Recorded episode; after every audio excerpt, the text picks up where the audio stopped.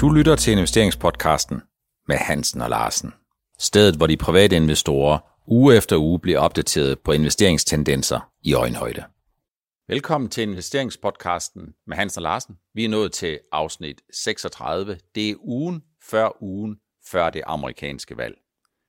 Helge, er Joe Biden bedst, og er det det, som investorerne helst vil se, eller er det Donald Trump og den kontinuitet, uanset hvilken elefant i glasbutikken han så måtte være, som investorerne helst vil have, der får formoriges?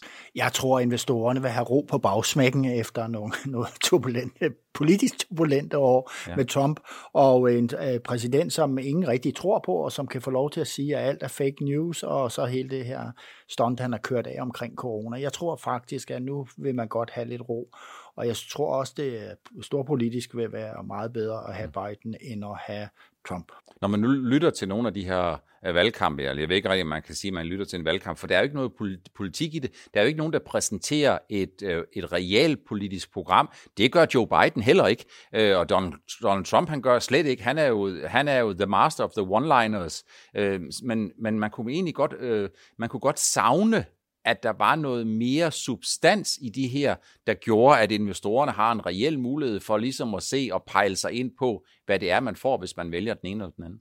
Ja, i allerhøjeste grad. Altså, de, den ene siger, at den anden er dum, og den anden siger, at den, at den anden er dement. Ikke? Altså, mm. det er jo det niveau, det kører på. Ja. Og det er jo, jeg må sige, det er tråkrummende og, og overvær, og jeg, jeg har faktisk slukket hver gang, jeg, jeg lige har begyndt på det der. Og det tror jeg rigtig mange, der, det kan man ikke holde ud længere. Og jeg tror, at øh, der er så store udfordringer i verdensøkonomien, øh, det er den ene ting, men også med det her med corona. Og så er der med klimaet. Vi bliver altså nødt til at få noget ro i verdens største øh, økonomiske vækstmotor, mm. som USA nu er. Vi er som sagt øh, godt i gang med afsnit nummer 36, og husk, at vi stadigvæk rigtig gerne vil have de gode bidrag og input fra jer, og adressen er fortsat investeringspodcasten snabelag.nordnet.dk, øh, hvor vi gerne under overskriften vil være så meget, så, så meget som muligt, for så mange som muligt, øh, ønsker os, at vi får nogle idéer, som er af relativt generel karakter. Hvem er investorernes favorit til at vinde? Jeg tror, det er Biden det, med, med de argumenter, jeg brugte lige før. Men det, men det forstår jeg ikke, Helle, for nu prøver jeg lige at skrue tiden et par måneder tilbage, og så hørte vi, øh, eller noget jeg hørte i hvert fald, det var, at selvom vi ikke elsker Donald Trump, så kan vi godt lide kontinuitet, vi kan godt lide lavere skatter, vi kan godt lide nogle af de der ting, som har boostet vækstraterne i USA. Derimod så er vi lidt usikre på, hvad Biden han er for en størrelse.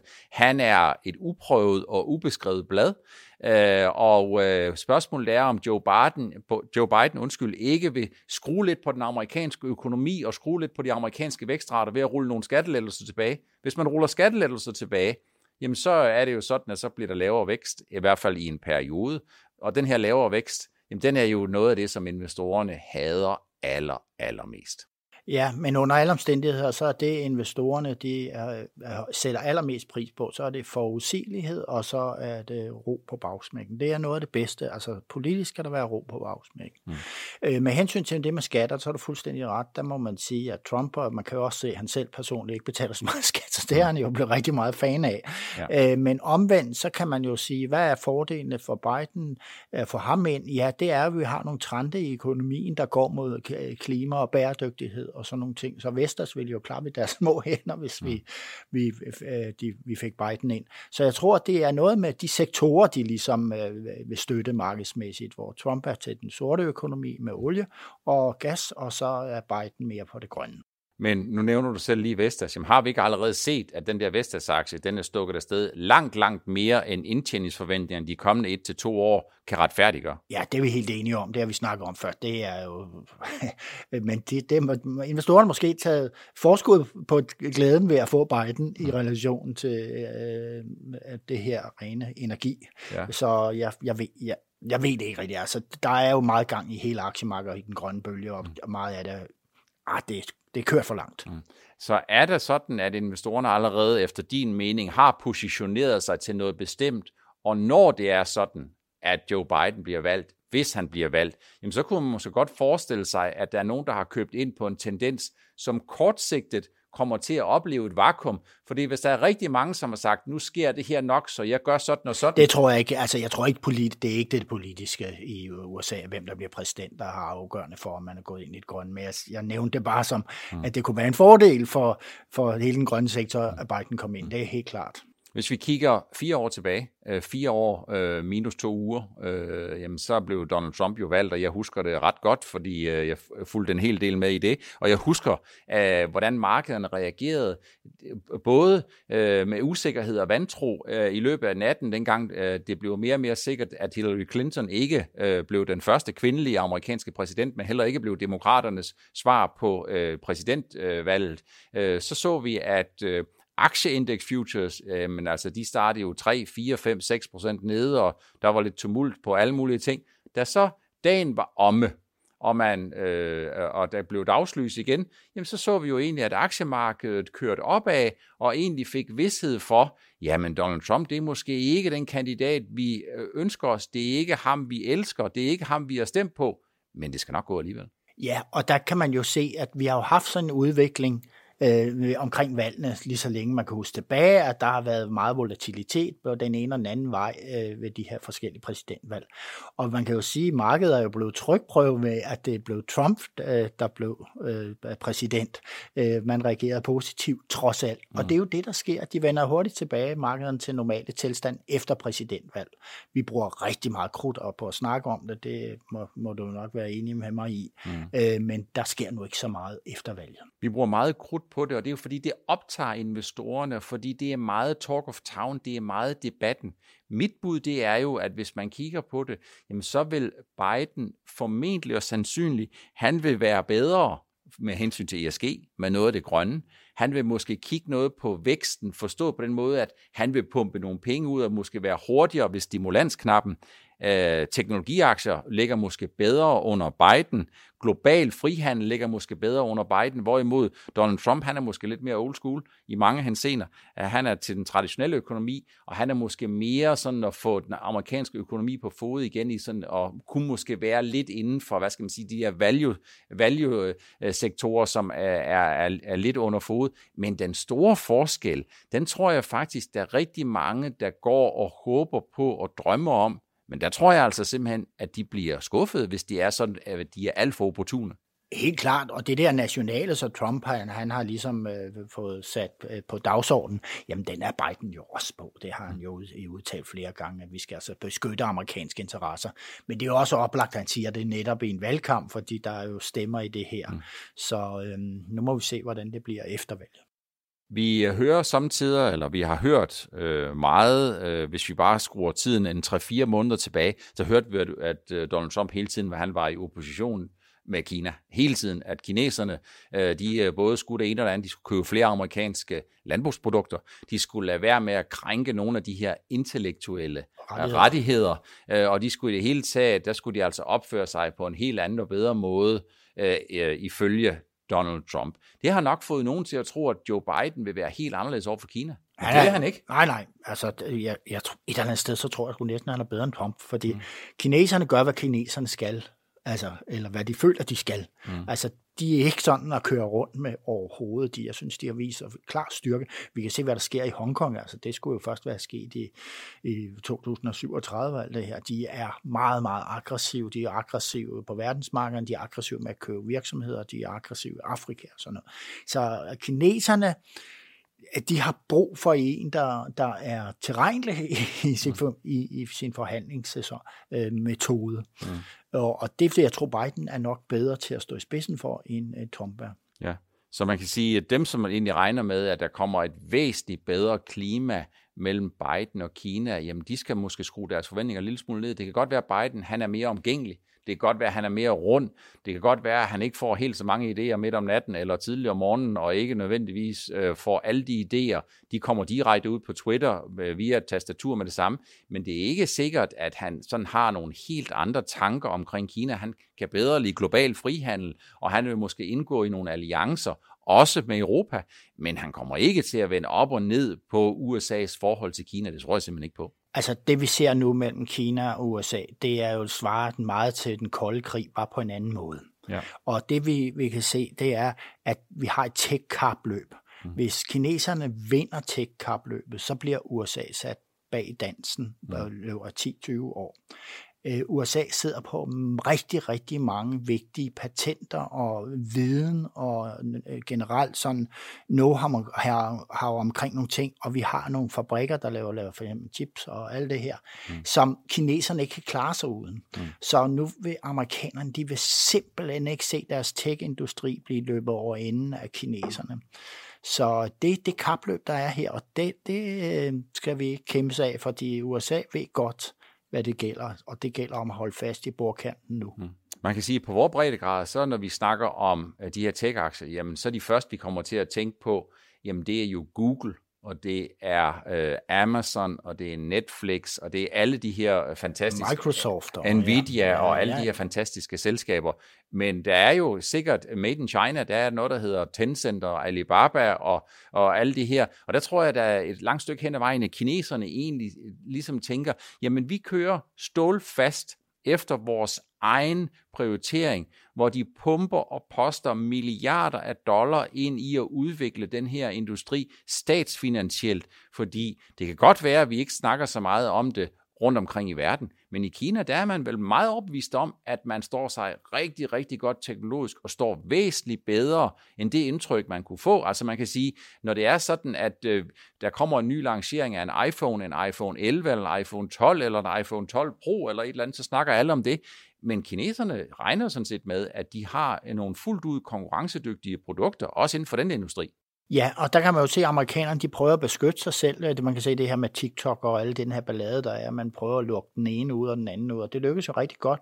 Kineserne er jo rigtig skrabe til at holde øh, amerikanerne ude fra det kinesiske marked med hensyn til de her sociale platformer mm. og handelsplatformer og alt det her. Det er kineserne rigtig gode til. Og derfor de altså, øh, nu giver USA dem svar til på tiltale, og den, det tror jeg vil fortsætte under Biden.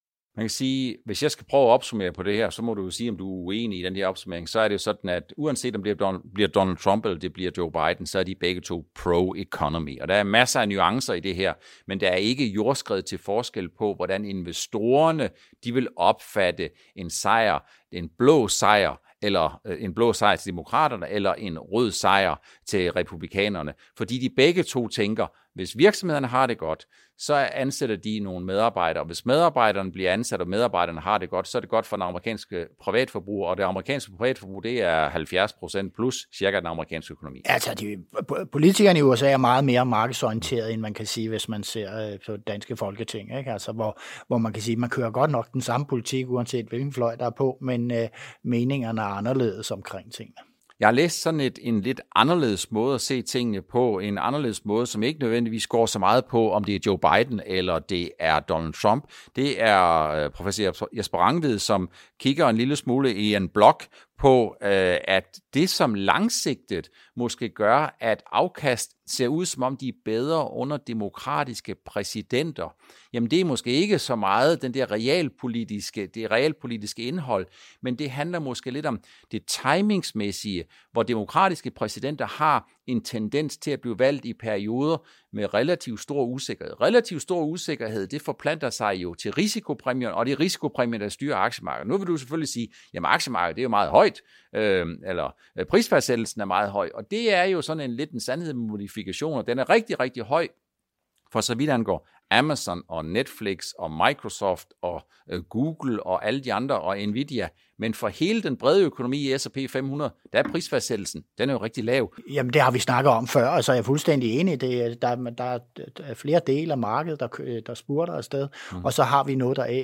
øh, sådan en basisøkonomi øh, i, i cykliske selskaber, øh, industri og alt muligt, som ikke er priset særlig højt. Så, så sådan er det jo, og så derfor kan man sige, der er måske et godt udgangspunkt for begge præsidenter, hvis mm. de vil gøre noget, noget for den type virksomhed. Mm. Så tesen af det her papir, det er simpelthen, at hvis risikopræmien er ekstraordinært høj, hvis usikkerheden den er høj, jamen så vil det jo blive indregnet i aktiepriserne, og over tid, der ved vi, at risikopræmien den øh, øh, svinger meget. Vi ved også, at en høj risikopræmie meget ofte kan blive afløst af en endnu højere men på et tidspunkt, så normaliseres den igen, og så undershooter den. Og det er det, som det her papir, øh, som vi øh, linker til, er jeg sikker på efter, øh, efter udsendelsen her, jamen det er det papir, der egentlig tager udgangspunkt i, at det handler ikke så meget om rød eller, øh, rød eller blå. Det handler måske mere om, at der er nogen, der bliver valgt i nogle perioder, hvor udgangspunktet for, at de kan blive en succes, er rigtig, rigtig gode, fordi det er sådan lidt ligesom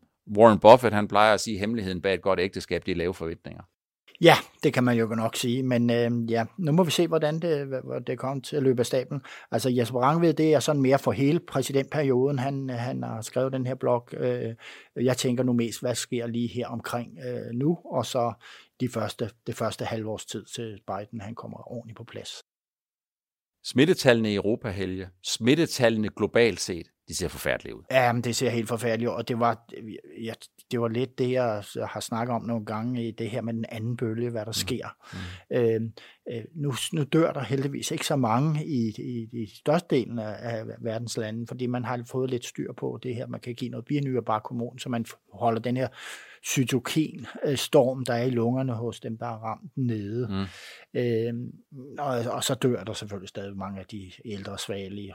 Ja. Men jeg synes, nedlukningerne, det koster jo også, kan man sige, døde virksomheder, men også worst case, der også menneskers livskvalitet, i den bonger ud i kælderen og masser af konkurs og sådan noget, i nogle brancher. Det må være ganske forfærdeligt at være i flybranchen og øh, restaurationslivet og så mm. videre, ikke? Øhm, hoteller og hvad der ellers er. Det er og jeg synes, nu begynder nedlukningerne at komme i land efter land. Irland, Manchester, Spanien, Frankrig og så videre. Mm. Argentina har jo bravende højt øh, smittetal i forhold til landets indbyggerantal. Så der, altså, ja, jeg vil ikke rigtig, øh, jeg vil sige, det kan ikke undgå, og det påvirker økonomierne ret alvorligt. Men vi har jo set en dekobling mm. hidtil der, der, er jo, der er jo den virkelige økonomi, den økonomi, hvor man tæller antal af arbejdspladser eller antal af arbejdsløse, der er den virkelige økonomi, hvor man tæller, om der er vækst og fremgang. Øh, og så er der investeringsøkonomien, hvor det hele tiden er sådan, at man skal have investeret de her øh, 100 kroner. Og man kan sige indtil videre, jamen så er investeringsøkonomien, den er sådan set bare holdt flydende af, at finansministerne, de er ret rundhåndede, og når man spørger de pengepolitiske myndigheder, så siger de et, vi vil gerne have noget, vi vil gerne have, at finanspolitikken hjælper os noget mere, og eller, hvis den ikke hjælper os noget mere, så skal vi nok sørge for både at give pengepolitikken fuld gas og holde renterne meget, meget lave, og vi køber alt op, der findes, og alt, øh, alt, øh, vi skyder på alt det, der kan gå øh, og kravle. Men på et eller andet tidspunkt, Helge, vi har diskuteret det mange gange, og jeg synes, det er relevant at tage op igen på et eller andet tidspunkt. Hvis der er noget nær lockdown i England, hvis der er smittetal i Frankrig, som er sådan, så de er tæt på lockdown, hvis man kommer i en uanset om der er en lockdown, eller hvis man som dansker eller en anden europæisk borger kommer til et europæisk land og kommer i 14-dages karantæne, så er der jo også øh, semi et lockdown der. Så kunne det vel være, at der kommer et tidspunkt, hvor filmen den knækker, og hvor selvom finansministeren de er meget rundhåndede med stimulanserne, og selvom pengepolitikken den bare kører fuld gas, så kommer der vel et tidspunkt, hvor restauranter og flyselskaber og andre, der lever af, at vi går ud og bevæger os meget, ikke øh, kan holde humøret oppe på investorerne. Ja, og de leverandører, det er jo helt kædet, altså man kan sige, det der med, når en sommerfuld basker med vingerne i den ene ende af verden, det er jo det, der sker i mange sektorer, øh, at det starter med en lille smitte ude i Kina, og så sender det jo en masse problemer ind over et, en lang værdikæde i en lang række øh, virksomheder. Så jeg vil sige, Ja, vi må se, hvad tiden bringer om, fordi lige nu synes jeg, at det eksploderer kraftigere, end jeg havde regnet med rundt omkring. Det tror jeg også, du, det havde vi ikke rigtig set, vel? Nej, jeg, jeg synes uh, på nuværende tidspunkt, hvis du har spurgt mig for tre måneder siden, om jeg havde følt mig komfortabel med et smittetal på 500 i Danmark, som jo er et meget højt tal, men som jo bliver desværre overgået dramatisk nogle af de andre steder med nogle tal, som er fuldstændig horrible, så vil jeg sige, både det synes jeg ser forfærdeligt ud. Det lyder ikke som noget godt scenarie, og jeg tror faktisk ikke på det, fordi øh, jeg tænkte, at alt det der med at holde den her sociale distance, alt den her med den her personlige hygiejne, alt det der med, at man skal lave de her inddæmninger, det må de fleste jo kunne forstå, men jeg er sådan set også bare på den front, der er jeg bare blevet noget klogere, desværre på den ufede måde. Og noget af det, som jeg lytter mig frem til, det er, når man kommer uden for Danmark, eller når man kommer uden for Skandinavien, så har man en anden, et andet forhold til det der med at holde social distance. Man har måske også lidt et andet forhold til det der med, hvis der er nogle myndigheder, der siger, det her, det, det øh, henstiller vi til, at I gør. Og så er det måske ikke alle steder, hvor man bare tænker, jamen så er det selvfølgelig det, vi gør. Der går man måske lidt sine egne veje, og det gør man ikke mindst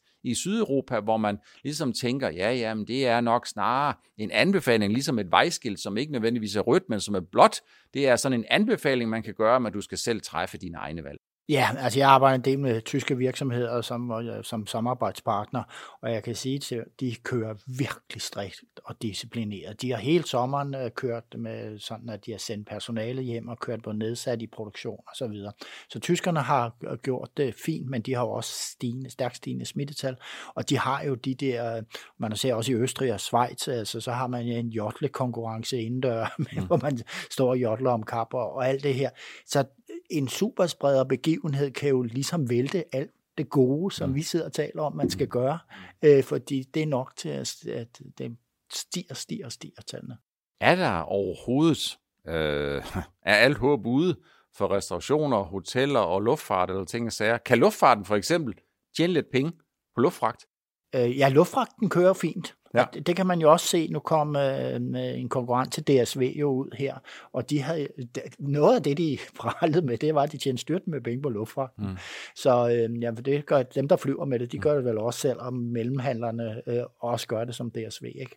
Så, så, så alle pengene går ikke til Kyne og Nakel og DSV nej, og hvad der nej, ellers? Nej, det gør de ikke. Men man må så sige, at meget luftfragt er jo også med på passagerfly normalt. Det kan vi jo se inden for laksesektoren. Der har man jo puttet godt med laks i, i vommen på de der øh, flyver, der, der er gået på de lange distancer til Asien. Mm. Dem har man jo ikke mere. Vi tager ikke til Thailand eller øh, andre steder derude i Asien og holder ferie. Nej, så kan man, så man kan vel ikke sådan bare lige uh, ommøblere sådan et fly sådan lige på sekundet og så sige, nu skal vi altså have 20 tons uh, ekstra, men, men man kan vel på en eller anden, man kan vel godt noget med hensyn til vægten, fordi hvis der ikke er så mange passagerer ja, ja, flyene, så kan man have noget mere, uh, noget, noget mere ombord. Der er jo stadigvæk masser af produkter og masser af varer, der skal flyves rundt, altså der er jo masser af medicin og forskellige ting, og, og den er vel, og den, den trafik, hvor det bliver produceret meget langt væk fra, hvor det skal afsættes. For eksempel amerikanerne producerer ikke, sådan, ikke super meget øh, medicin selv, eller de producerer noget, men meget kommer rundt omkring i verden. Og det er vel i, i princippet luftfartsselskaberne en af de få håb, en af de formidlende omstændigheder, de Men har. Men du ved også godt, det er ikke nok, for eksempel, hvis vi kigger på de luftfartsselskaber, vi Nej. kender til SAS og Norwegian og hvem der ellers ligger, og det, de bløder jo også i USA, ikke? fordi mm. de, der har de jo meget passagertrafik mellem staterne, ikke? så puha, det er ikke der, jeg skal placere nogen af mit penge i luftfartssektoren. Best case, Helge, så har vi en vaccine om noget, der ligner 6 uger, hvis man lytter til det, der kommer som en gennemsnit mellem det, som AstraZeneca, Moderna, Pfizer, Johnson Johnson, eller hvem der nu ellers arbejder. Tror du på den? Øh, det, det kan da godt være, at de kommer, og de får sådan en hastegodkendelse og alt det her, men det, jeg synes er problematikken i det her, det er, at den skal jo produceres op, og så skal mm. den ud i en hele store verden. Det er ikke sådan noget, der sker fra den ene dag til den anden. Og du kan se bare, at vi er løbet tør for influenza-vacciner i Danmark, ikke? Mm. og de er nemt tilgængelige. Ikke? Mm. Man, får, man får indtrykket af, når man samtidig læser nogle af de her uh, historier, der er, at når vaccinen den er, jamen, så er det bare et spørgsmål om, man knipser to gange med fingrene, så er den ude i detaljledet, har jeg sagt, så er den ude ved de praktiserende læger, eller ude ved massevaccination, hvordan det så ind kommer til at foregå. Men altså, hvis du skal globalt først have produceret noget, så skal du have distribueret det, og så skal du have vaccineret det, jamen så kan der sagtens gå en meget betydelig del af 2021, før man ikke er kommet ud i hjørnerne, men før man ligesom kan sige, nu har vi fået vaccineret en betydelig del af befolkningen. Ja, jamen det, alt penetrationen i det der system, det tager, det tager lang tid, men det, det gør det jo altså også, fordi der kommer produktionsflaskehalse. Mm. Og, og man har også tænkt på, at man producerer også andre vacciner end lige den her, ikke? Så mm. hvis, og de skal jo også øh, leveres. Så det, det kan være, nu må vi se, hvad der sker, men det kan være en stor problematik, det her med kapaciteten. Det er næppe for meget sagt, at kunne man få en vaccine ret, ret hurtigt, noget man havde fornemmelsen af ville virke, jamen så vil risikopræmien, den vil jo give sig længe før i nogle af de her value-aktier, nogle af de her konjunkturfølsomme aktier, klart. som er fuldstændig udbumpet. Så det betyder ikke nødvendigvis, at hvis alle først er vaccineret i midten af 2022, så at stiger aktierne. Nej, ja. Nej, så stiger, så stiger aktierne 12-15 måneder før. I det øjeblik, man har vidsthed for, at nu har man styr på det her, at det her det virker, man kan få produceret det og distribueret det, og man kan få vaccineret folk, jamen så, har, øh, så er investorerne de allerede stukket af. Det var det, som vi havde valgt at tage med i afsnit 36 i investeringspodcasten med Hansen og Larsen. Det er ugen før ugen, før det amerikanske valg. Øh, følg godt med. Øh, jeg tror ikke, at det får den helt store betydning, om det bliver Joe Biden eller Donald Trump. Det bliver meget diskuteret øh, på i alle forskellige medier, uanset hvad. Jamen, så tror jeg, det er pro-economy, uanset om den kommende præsident er rød eller blå. Tak fordi I fulgte med.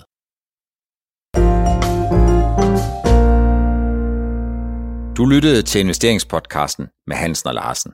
Vi ses igen i næste uge.